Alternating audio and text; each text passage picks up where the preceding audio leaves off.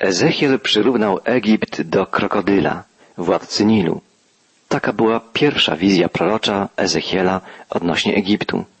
Boży prorok wołał, tak mówi Pan, oto jestem przeciwko Tobie, Faraonie, królu egipski, wielki krokodylu rozciągnięty wśród swoich rzek.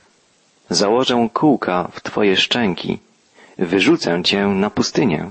Te słowa w imieniu Pana kierował Ezechiel do Faraona, króla Egiptu, bo to przywódca, władca zawsze i wszędzie ponosi największą odpowiedzialność za losy swego kraju. W księdze Ezechiela znajdujemy sześć wizji proroczych zawierających wyroki odnośnie przyszłych losów Egiptu, a zapisane są one w czterech rozdziałach księgi. Treść dwóch z nich już poznaliśmy, a dzisiaj wsłuchamy się w poselstwo 31 i 32 rozdziału Księgi Ezechiela. Także te końcowe wizje prorocze adresowane są głównie do Faraona, króla i władcy Egiptu. Zapowiadają jego upadek, całkowitą klęskę. Pamiętamy, że Ezechiel przyrównał wcześniej Egipt do tonącego okrętu, a teraz przyrównuje go do walącego się drzewa. W 31 rozdziale księgi znajdujemy przypowieść o potężnym, wysokim cedrze, który symbolizuje chwałę i sławę Egiptu. A potem, w drugiej części rozdziału, widzimy obraz cedru upadającego, walającego się z hukiem na ziemię.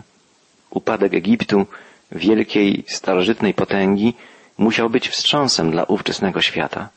To tak, jakby dzisiaj upadło nagle któreś z najbardziej rozwiniętych państw Europy Zachodniej albo Stany Zjednoczone Ameryki Północnej. Poselstwo Ezechiela o upadku Egiptu jest wielkim ostrzeżeniem dla współczesnych mocarstw. Najpotężniejsze imperia upadły, gdy wzbiły się w pychę, gdy odwróciły się od Boga i pogrążyły w ciemności duchowej niewiedzy i moralnego zepsucia. Od początku 31 rozdziału Księgi Ezechiela czytamy W roku jedenastym, miesiącu trzecim, dnia pierwszego miesiąca, Pan skierował do mnie te słowa. Synu człowieczy, powiedz Faraonowi, królowi egipskiemu i całemu mnóstwu jego poddanych, komu dorównałeś Twoją wielkością? Oto Aszur jak cedr na Libanie o pięknych konarach i cień rzucających gałęziach, wysoko wyrosły i między chmurami był jego wierzchołek. Ezechiel podaje dokładną datę swojej wizji. Stąd wiemy, że było to w czerwcu 586 roku przed naszą erą, a więc na miesiąc przed upadkiem Jerozolimy. Podboju Jerozolimy dokonała potężna Babilonia która powstała na gruzach wcześniejszego mocarstwa Asyrii, zwanej też w Biblii Aszurem.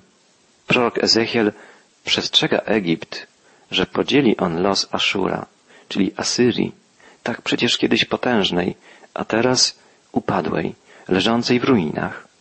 Kiedyś Asyria przypominała wysokie drzewo, wspaniały cedr. Oto Aszur jak cedr na Libanie o pięknych konarach, i cień rzucających gałęziach. Wody dodały mu wzrostu.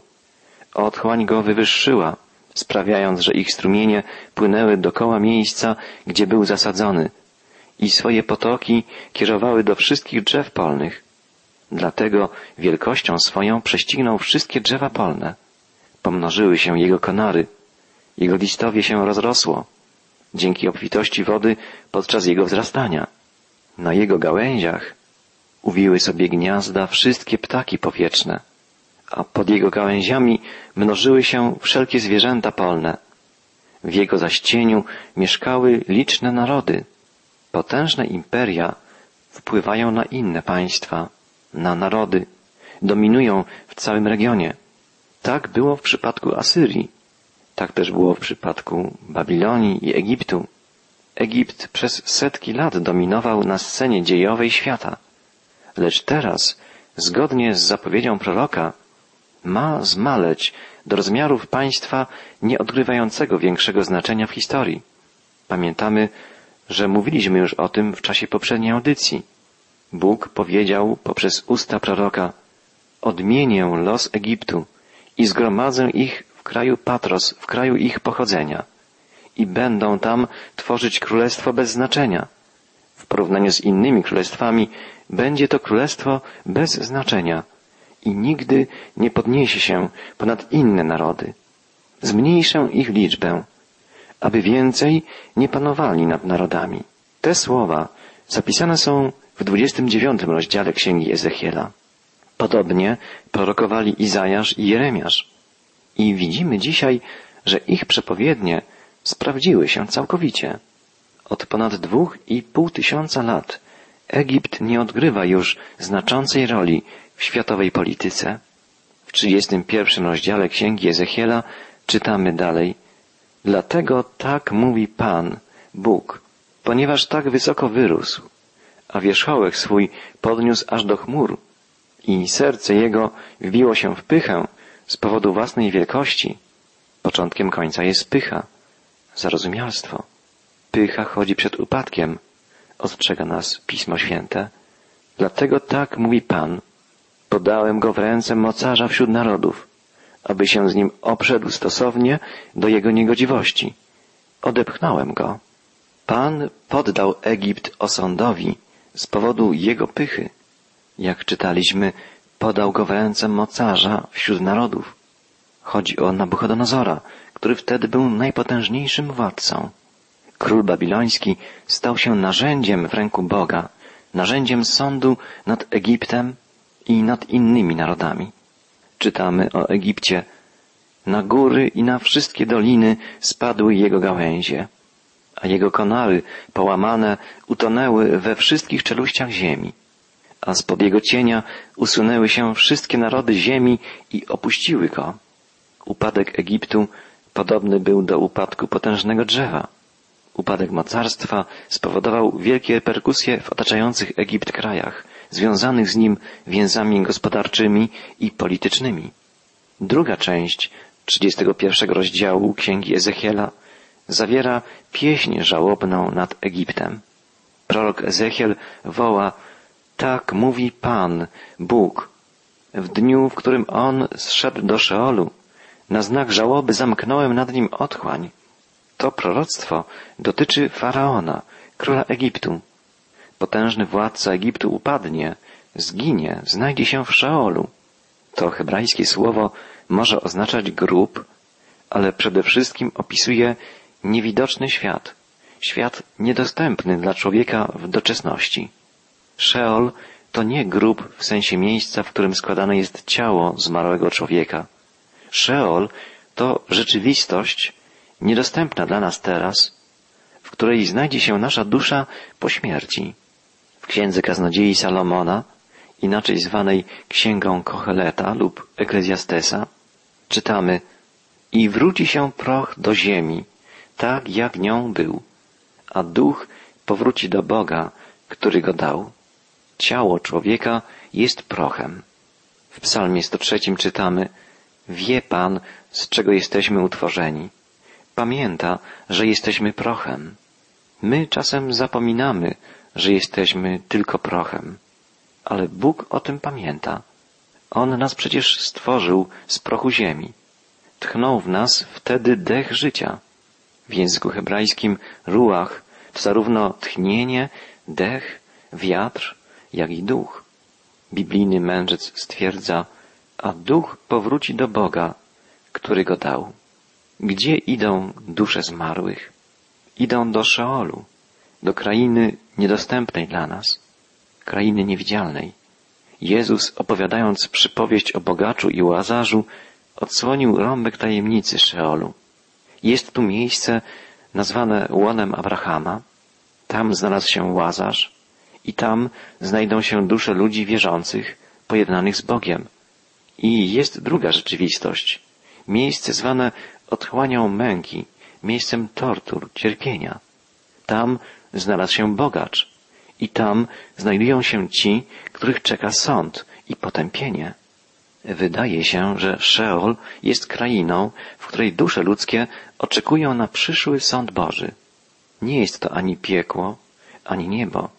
Jest to niedostępna dla nas kraina umarłych, której część zwana rajem lub łonem Abrahama jest miejscem przebywania dusz ludzi wierzących, a druga część, odległa od raju, oddzielona od niego nieprzekraczalną przepaścią, to otchłań mąk i tortur, miejsce, w którym ludzie, którzy nie pojednali się z Bogiem, oczekują na sąd ostateczny.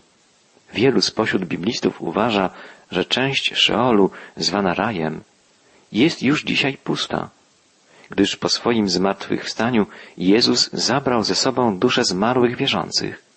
W liście do Efezjan apostoł narodów napisał o Chrystusie, iż wstąpiwszy na wysokość, powiódł za sobą jeńców. Ewangelista Jan zapisał takie słowa Jezusa. Zaprawdę, zaprawdę powiadam wam, kto słucha słowa mego i wierzy temu, który mnie posłał, ma życie wieczne i nie stanie przed sądem, lecz przeszedł z śmierci do życia. W liście do Tesaloniczan apostoł Paweł napisał, nie chcemy, bracia, abyście byli w niepewności co do tych, którzy zasnęli, abyście się nie smucili, jak drudzy, którzy nie mają nadziei. Bowiem jak wierzymy, że Jezus umarł i zmartwychwstał, tak też wierzymy, że Bóg przez Jezusa przywiedzie z Nim tych, którzy zasnęli.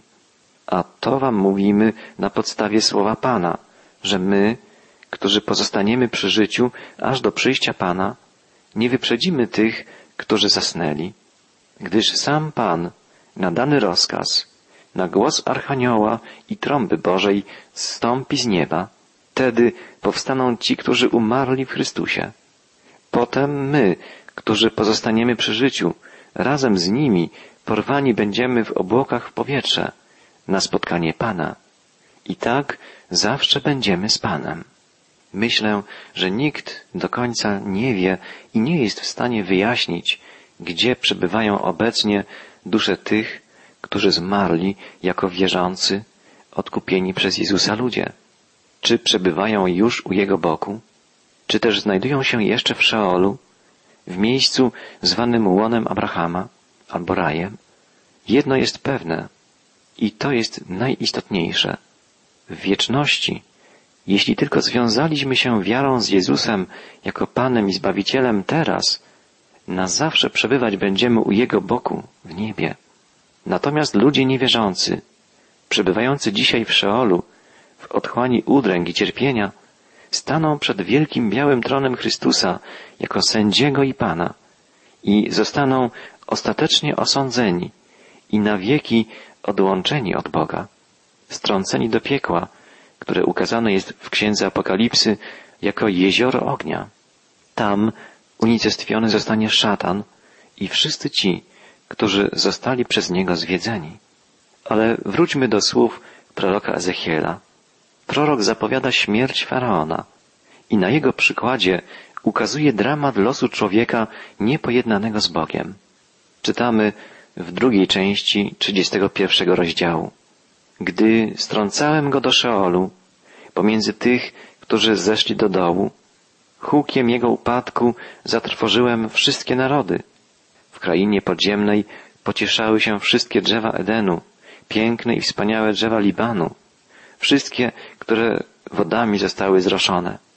Równocześnie zeszły do Szeolu pomiędzy tych, którzy od miecza polegli, te wszystkie spośród narodów, które w jego cieniu spoczywały.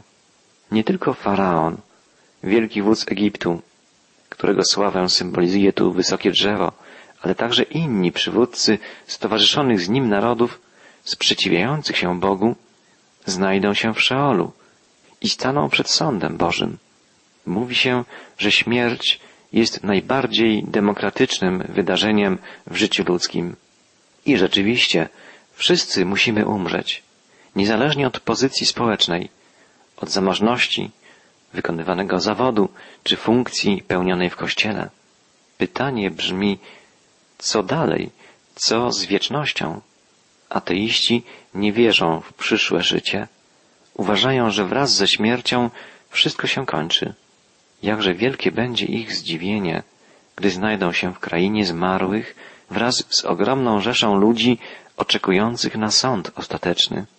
Będą potępieni nie dlatego, że są grzesznikami, bo grzesznikami jesteśmy wszyscy, ale dlatego, że odrzucili Jezusa Chrystusa jako Zbawiciela i Pana.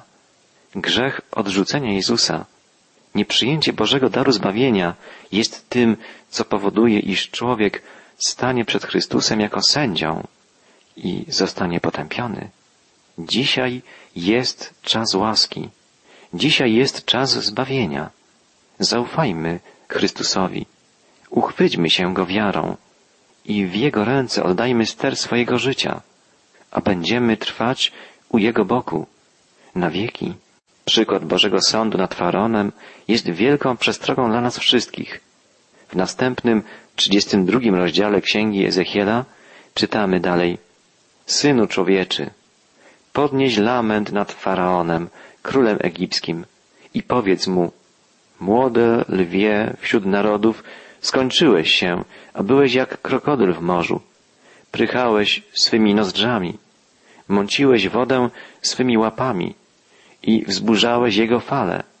Władca Egiptu wydawał się być bardzo mocny, nie do pokonania.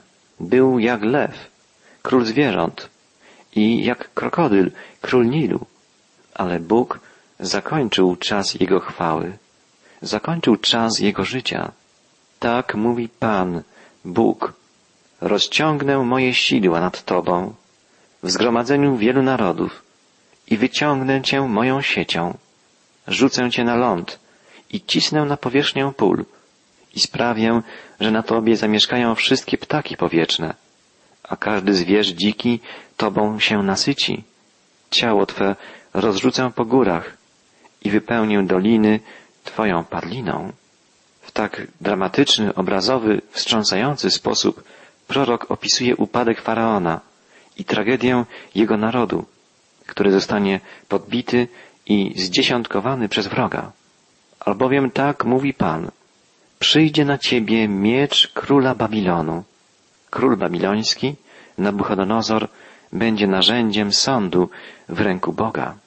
Synu człowieczy, biadaj nad ludnością Egiptu i każe jej stąpić do świata podziemnego, jej i córkom potężnych ludów, do tych, którzy stąpili do dołu. Kogóż przewyższałaś zaletami, stąp i połóż się wśród nieobrzezanych. Polegną wśród podbitych mieczem, miecz został wydany, bierzcie go i całą jego ludność. Wtedy powiedzą do niego mocarni bohaterowie ze środka Szeolu razem ze swymi pomocnikami wstępują do dołu i będą leżeć wśród nieobrzezanych, razem z tymi, których miecz pobije. Tam jest Aszur i wszystkie jego chówce wokół jego grobu. To wszyscy pobici, polegli od miecza. Faraon i inni polegli Egipcjanie znajdą się w krainie umarłych, w Szeolu i spotkają tam reprezentantów innych narodów, na przykład Asyryjczyków, którzy polegli wcześniej, ale także wielu innych. Czytamy dalej. Tam jest Elam i całe jego mnóstwo wokół jego grobu. To wszyscy pobici, polegli od miecza, którzy stąpili nieobrzezani do świata podziemnego. Oni, którzy postrach szerzyli w kraju żyjących, hańbę cierpią z tymi, którzy stąpili do dołu. Tam też jest Meszek, Tubal i całe ich mnóstwo wokół ich grobu wszyscy nieobrzezani, mieczem pobici, bowiem postrach szerzyli w kraju żyjących. Tam jest Edom, jego królowie i wszyscy jego książęta, których pomimo ich bohaterskich czynów położono wśród tych, co mieczem zostali pobici. Spoczywają oni przy nieobrzezanych, przy tych, którzy zstąpili do dołu. Prorok wskazuje, że będą tam przedstawiciele wszystkich narodów, które kiedyś były potężne, ale upadły i zostały osądzone przez Boga. Przede wszystkim z powodu ich pychy i niewiary, z powodu bałwochwalstwa. Możemy wnioskować, że obrzezanie ma tu znaczenie głębsze, że chodzi o obrzezanie serca, a więc o prawdziwe oczyszczenie duchowe, o nawrócenie, o żywą wiarę. Nie zapomnijmy, że nawet tak przegranemu człowiekowi jak Łotr przestępca umierający na krzyżu, Jezus powiedział, gdy ujrzał jego wiarę, zaprawdę powiadam ci, dziś będziesz ze mną w raju. Drogi przyjacielu, jeśli wierzysz, że Jezus jest Twoim Zbawicielem, że umarł na krzyżu z powodu Twoich grzechów, jesteś uratowany i zmierzasz do raju i przez całą wieczność radować się będziesz, żyjąc u boku zmartwychwstałego Pana.